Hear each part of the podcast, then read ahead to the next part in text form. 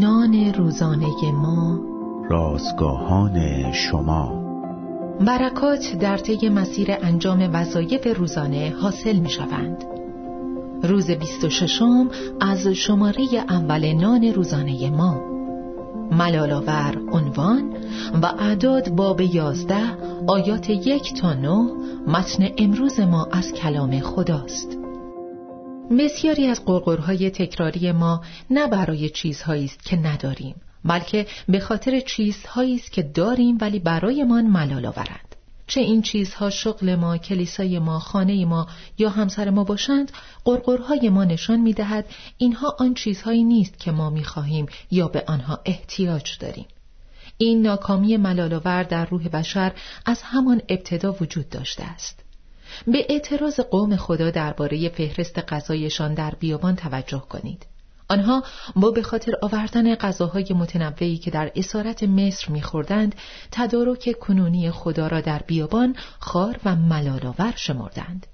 آنها گفتند الان جان ما خشک شده و چیزی نیست.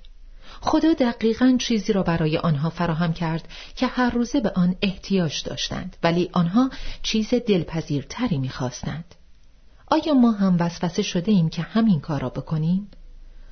اسفال چمبرز می‌گوید سنگ محک شخصیت کار کردن از روی بیمیلی است مواقعی پیش میآید که هیچ تنوع و هیجانی وجود ندارد بلکه کارهای عادی روزانه تکرار می شوند. راه خدا برای نجات ما روال عادی خود را طی می کند انتظار نداشته باشید خدا همیشه برای شما موقعیت های هیجان انگیز ایجاد کند بلکه یاد بگیرید در مواقع عادی زندگی با قدرت خدا به پیش روید. در مواقع کسالتبار زندگی خدا تلاش می کند تا شخصیت خود را در ما جایگزین کند. مواقع عادی فرصتی است که حضور خداوند را تجربه کنید.